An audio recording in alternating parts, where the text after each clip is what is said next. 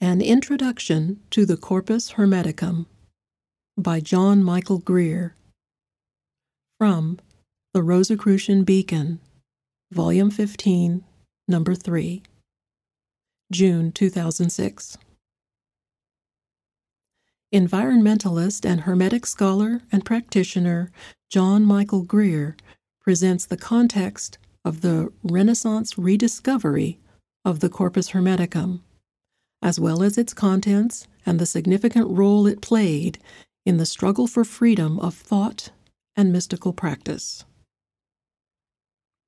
The fifteen tractates of the Corpus Hermeticum, along with the Perfect Sermon or Asclepius, are the textual foundation of the Hermetic tradition.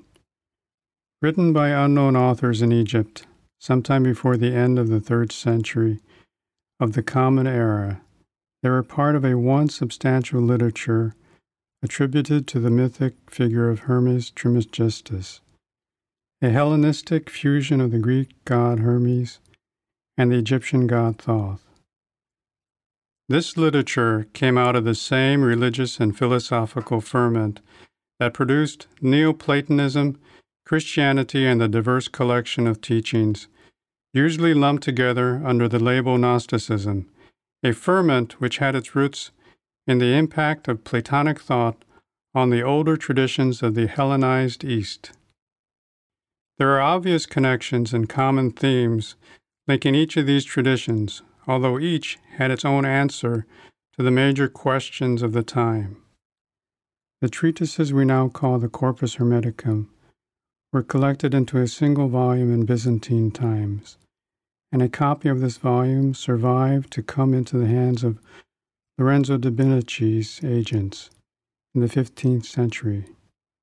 Marsilio Ficino, the head of the Florentine Academy, was pulled off the task of translating the dialogues of Plato in order to translate the Corpus Hermeticum into Latin first. His translation was printed in 1463 and it was reprinted at least 22 times over the next century and a half. The treatises divide up into several groups. The first, chapter 1, the Poimandres, is the account of a revelation given to Hermes Trismegistus by the being Poimandres, an expression of the universal mind. The next eight, chapter 2 through 9, the general sermons are short dialogues or lectures discussing various basic points of Hermetic philosophy. There follows the key, chapter 10, a summary of the general sermons, and after this, a set of four tractates Mind unto Hermes, About the Common Mind, The Secret Sermon on the Mountain, and the Letter of Hermes to Asclepius, chapter 11 through 14, touching on the more mystical aspects of Hermeticism. The collection is rounded off by the definitions of Asclepius unto King Ammon, chapter 15, which may be composed of three fragments of longer works. The Corpus Hermeticum landed like a well aimed bomb amid the philosophical systems of late medieval Europe. Quotations from the Hermetic literature by the Church Fathers, who were never shy of leaning on pagan sources to prove a point, accepted a traditional chronology, which dated Hermes Trismegistus as an historical figure to the time of Moses. As a result, the Hermetic tractates, borrowing from Jewish scripture and Platonic philosophy, were seen in the Renaissance as evidence that the corpus hermeticum had anticipated and influenced both.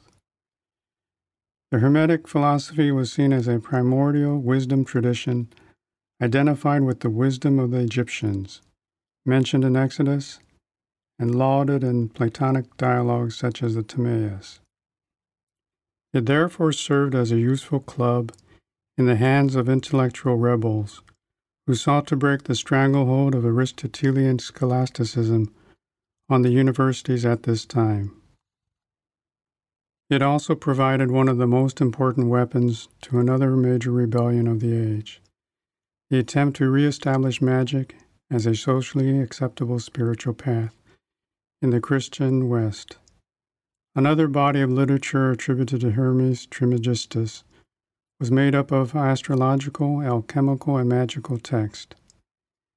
If, as the scholars of the Renaissance believed, Hermes was an historical person who had written all these things, and if church fathers had quoted his philosophical works with approval, and if those same works could be shown to be wholly in keeping with some definitions of Christianity, then the whole structure of magical Hermeticism could be given a second hand legitimacy in a Christian context.